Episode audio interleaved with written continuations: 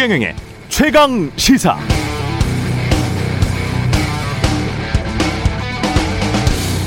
네, 이틀 전 미국 연방 법원이 보건 의료 종사자에 대한 백신 접종 의무화도 이것도 행정부의 월권이다.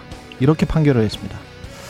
감염 위험이 매일 노출되는 의사, 간호사 등 보건 의료 종사자에 대한 백신 접종 의무화도 개인 자유에 대한 침해다.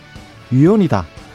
그래서 최소한 행정부 산하기관이 결정할 일이 아니라 미국 국회에서 결정해야 한다. 이게 미국 연방 법원의 판단입니다. 미국은 이미 올해 코로나로 인한 사망자 숫자가 지난해 수치를 추월해버린 상황입니다. 사망자 숫자가 77만 명 정도 되더라고요. 그럼에도 미국 법원들은 접종은 개인의 자유다. 개인의 자유를 제약하려면 국회에서 하라고 고집하고 있고 그런데 국회에서는 공화당이 백신 접종 의무화에 강력히 반대하고 있습니다.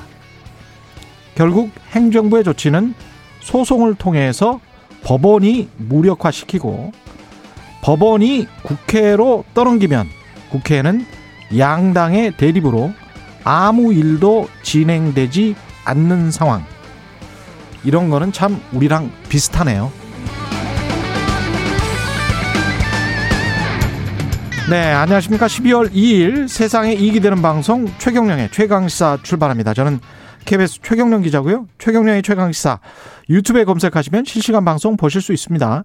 문자 참여는 짧은 문자 50원, 긴 문자 100원이 드는 샵 9730 무료인 콩 어플 또는 유튜브에 의견 보내주시기 바랍니다. 오늘 1부에서는 교육부 정종철 차관 연결해서 코로나19 학교 방역 문제 등 짚어보고요. 2부에서는 더불어민주당 조동현 상임 선 선대위원장 만납니다.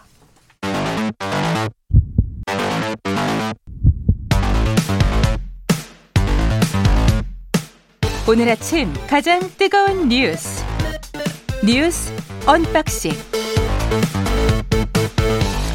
자 뉴스 unboxing 시작합니다. 민동기 기자 김민아 평론가 나와 있습니다. 안녕하십니까? 안녕하십니까? 예, 오미크론 변이 국내 다섯 명의 확진 판정을 받았네요. 그 나이지리아 여행 후에 입국한 인천 거주 40대 부부와 지인 이렇게 세 명하고요. 그리고 이들과 별도로 해외에서 들어온 50대 여성 두 명 이렇게 다섯 명이 이 오미크론 변이가 최종 확인이 됐다고 방역본부가 밝혔습니다.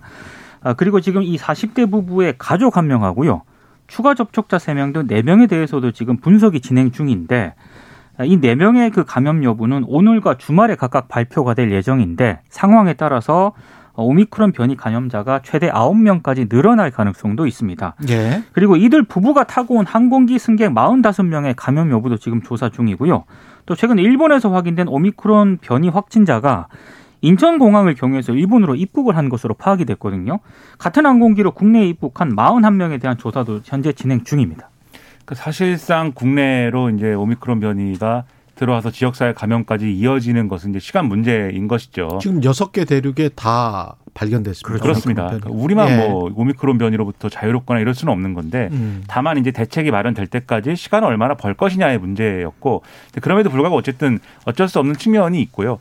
그리고 오미크론 변이가 이제 과연 얼마나 치명적인 것이냐 이것도 추가로 확인해 볼 부분이지만 어쨌든 이게 우리한테 지금 상당히 당장의 어떤 심각한 문제로 다가오는 거는 그렇지 않아도 지금 코로나19 확산세가 이 우리의 이제 단계적 일상 회복과 맞물려서 확산이 좀 커지고 있는 상황이고 거기에 따라서 이 지금 병상 확보나 이런 것들이 제대로 안 된 상황에서 음. 중환자 병상에 굉장히 큰 부담이 지금 가 있는 상황인데 그래서 우리 의료 체계가 예. 상당히 어려워진 상황인데 이 델타 변이보다 더 확산력이 강한 것만은 분명해 보이는 오미크론 변이가 이제 지역사회 유입이 거의 이제 어 이제 뭐 거의 눈앞에 다가온 것처럼 지금 느껴지고 있기 때문에 그렇다면 그렇다면 지금보다 어떤 방역의 대책이나 이런 것들이 더 강화돼야 되는 거 아니냐 음. 이런 주장이 이제 더 힘을 싣고 나올 수밖에 없다는 점 이게 지금 문제인 겁니다. 그 떼어놓고 생각을 해봐야 될 것 같아요. 왜냐하면 제가 지난번에 말씀드린 세 가지 시나리오도 있고 사실은 보츠와나 현지 교민을 지금 인터뷰를 했거든요.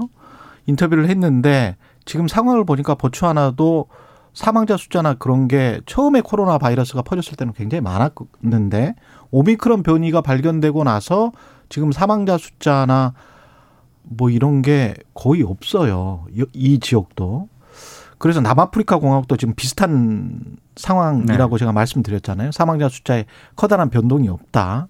그래서 만약에 오미크론 변이가 굉장히 전파력은 높은데 치명률이 낮다면 네. 오히려 다른 상황일 수도 있기 때문에 지금 현재 코로나 바이러스에 감염돼서 중증 환자로 그 다음에 입원하고 사망자가 늘어나는 이 상황과 오미크론 변이와는 따로 별개로 좀 생각을 해봐야 될 필요가 있고 이 중증 환자, 이 늘어나는 이 사망자 여기에 관한 대책은 분명히 지금 당장 필요합니다. 예. 그런 그렇죠. 그런 이제 말씀이 일리가 있는데 음. 예를 들면은 미국의 이제 전문가들 중에 어제 나온 얘기 중에는 오히려 이제 오미크론 변이가 크리스마스 선물이 될 수도 있다 이렇게 그렇죠. 얘기한 사람도 있었어요. 예. 근데 아직 이제 요거를 이제 모르는 상황인데 지금 우리가 모르니까 요거는 그렇죠. 따로 떼놓고 생각하는데 지금 당장 우리가 혈안이 급하기 때문에 그러니까 그런데 예. 이제 국내에 이제 예를 들면 의학 전문가들 일부가 하는 얘기는 음. 이게 예를 들면 오미크론 변이가 반드시 지금 상황만 놓고 판단할 수가 없기 때문에 음. 혹시라도 이 감염력은 더 감염 확산세는 더 클 수 있는데 치명률이 더 높은 것으로 아니 치명률이 그대로인 걸로 나온다면 음. 델타 변이가 그랬거든요. 그랬죠. 델타 변이가 예. 어, 확산세는 더 빨리 할 수 있는 바이러스인데 치명률 그대로였기 때문에 음. 이런 형태라면 또는 치명률이 약간 떨어지는 거에 불과하다면 예. 그러면 지금 상황을 그냥 이제 놓고 봤다가 오미크론 변이가 더 이제 좀 그렇습니다. 확산되는 것을 놓고 그냥 놓고 볼 수는 없는 거 아니야. 그래서 예. 지금의 어떤 단계적 일상 회복을 그냥 전으로 되돌리자는 게 아니라 음. 일단은 휴지기를 일단 가지면서 의료 체계에 좀 이런 압력을 빼면서 예. 오미크론 변이 같이 대응하는 게 필요 하다라는 이제 얘기를 또 하는 분들도 있어요. 국내 의료 전문가들 중에는. 맞습니다. 예. 그래서 그런 의견들을 종합을 해가지고 방역 당국이 뭔가 결론을 이제 내려야 될 때가 왔다라는 지적이 많이 있는 겁니다. 그래서 지금 현재 상황만으로도 뭔가 다른 조치는 취해져야 될 것 같습니다. 오미크론을 따로 떼놓고 생각을 한다고 하더라도 방역 당국 입장에서는 아무래도 예. 일단 확산하고 있는 것 자체가 부담이니까요. 음. 내일쯤에 일단 뭐 대책 발표를 한다고 하는데 예. 지금보다는 조금은 강화된 그런 대책이 나올 가능성이 좀 있는 것 같습니다. 예. 곽상도 전 의원에 관한 구속영장은 기각이 됐습니다. 범죄 성립 여부에 대한 다툼의 여지가 있다고 재판부가 판단을 했고요. 피의자 방어권 보장이 필요한 것으로 보인다. 반면에 구속 사유 및 필요성, 상당성에 대한 검찰의 소명이 부족하다며 검찰의 영장 청구를 기각을 했습니다.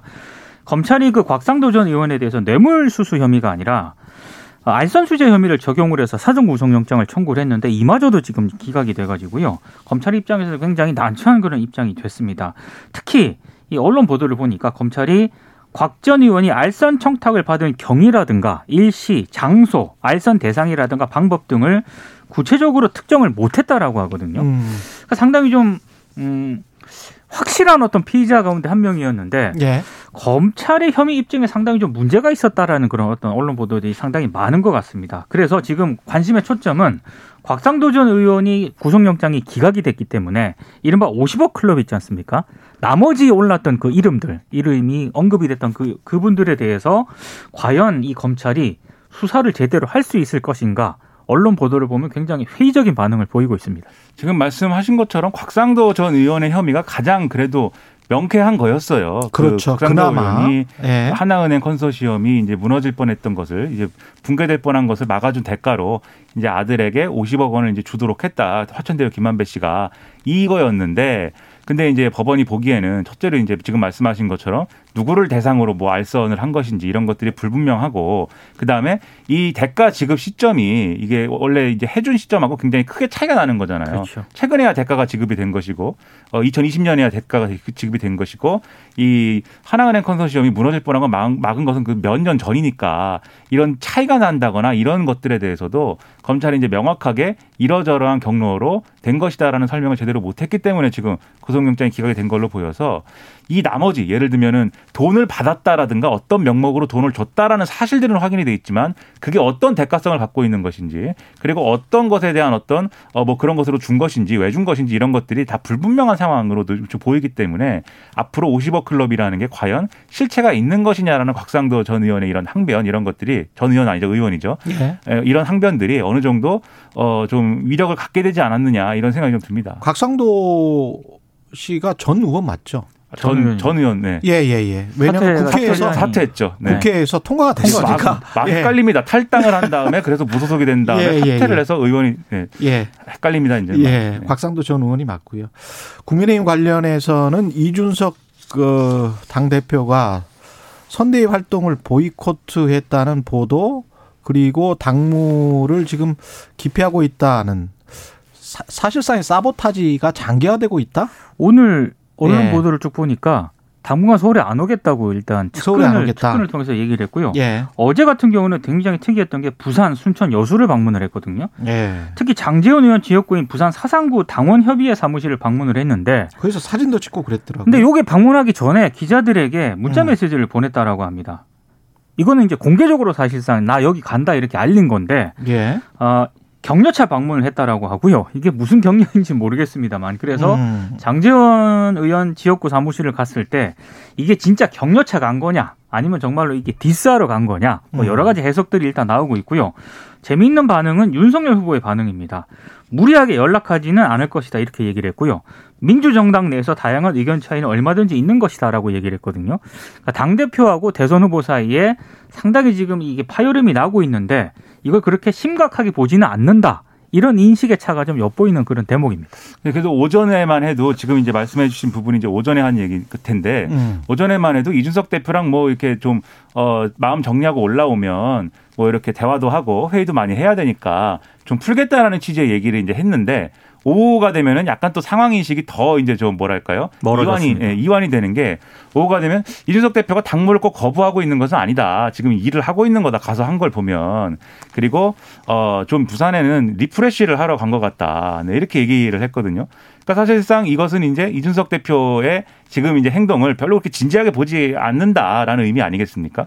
그런 점에서 보면 이준석 대표 입장에서는 상당히 좀 약이 오를 수 있어요. refresh를 하러 갔다고 하니. 서로 지금 약 올리는 상황 아니에요? 이준석 당대표도 윤석열 후보 약 올리는 거고. 그렇죠. 사실 예. 이준석 대표는 지금 앞에도 말씀드렸지 장재원 의원 사무실에 왜 갔는지 사실 저, 전 이해가 잘 안 되거든요. 기자들한테- 또 사진 찍고 사진 찍으면서 화이팅 그- 이렇게 하- 그 가기 전에. 또 기자들한테 문자까지 보냈어요. 그리고 그렇죠. 그, 그 사진도 이준석 네. 대표 측에서 공개한 거죠. 이게 장재원 의원 사무실이니까 예. 뒤에 장재원 의원 사진이 크게 있을 거 아닙니까? 그렇죠. 근데 그 앞에 이제 주르륵 앉아서 음. 굉장히 이제 그 어, 행복한 표정을 짓고 있는 그런 사진을 찍어서 공개를 했는데 근데 뭐 서울 사람들은 그러면 refresh 하는 걸로 알고 있는데 음. 당 대표는 지역구 사무실에 가서 당원 증감 현황 등의 이런 보고를 받았다라는 것은 이것은 암행어사가 아닐까요? 저는 그런 생각도 했습니다. 아니 그러니까 그 사진을 대중 국민들에게 보여주고 싶은 건지 아니면 윤석열 후보나 장재원 의원에게 보여주고 싶은 건지는 판단을 좀 해봐야 될것 그렇죠. 같습니다. 그래서 여러 해석이 나오는 근데 거죠. 윤석열 예. 후보에게 보여주고 싶으면 윤석열 후보에게 메일로 보내거나 그래야 되지 않을까요? 이게 여러모로 예. 이 메시지가 어떤 메시지인지를 국민들이 이해하는 것도 사실 좀 무리인 것 같고 음. 결국은 국민들이 이 맥락이 왜 이준석 대표가 지금 당무 거부를 하고 있는지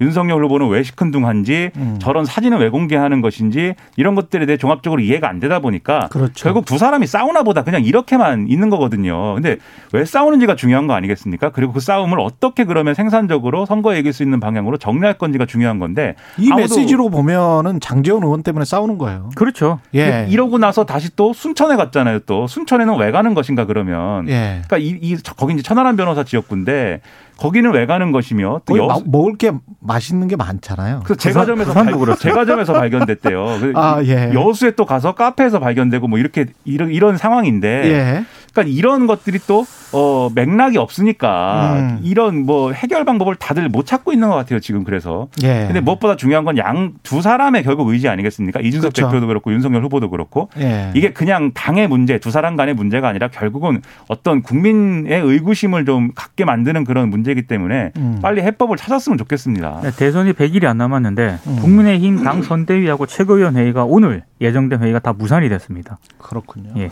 윤석열 후보는 어제 중대재해처벌법을 두고 기업인들이 경, 기업인들의 경영 의지를 위축시키는 메시지를 강한 메시지를 주는 법이다. 그러니까 이게 이제 중대재해처벌법이 기업 운영에 부담을 주기 때문에 음. 시행령 개정을 통해서 손질을 하겠다라는 의사를 좀 밝힌 것으로 보입니다. 지금 조금 아. 문제가 있는 게요.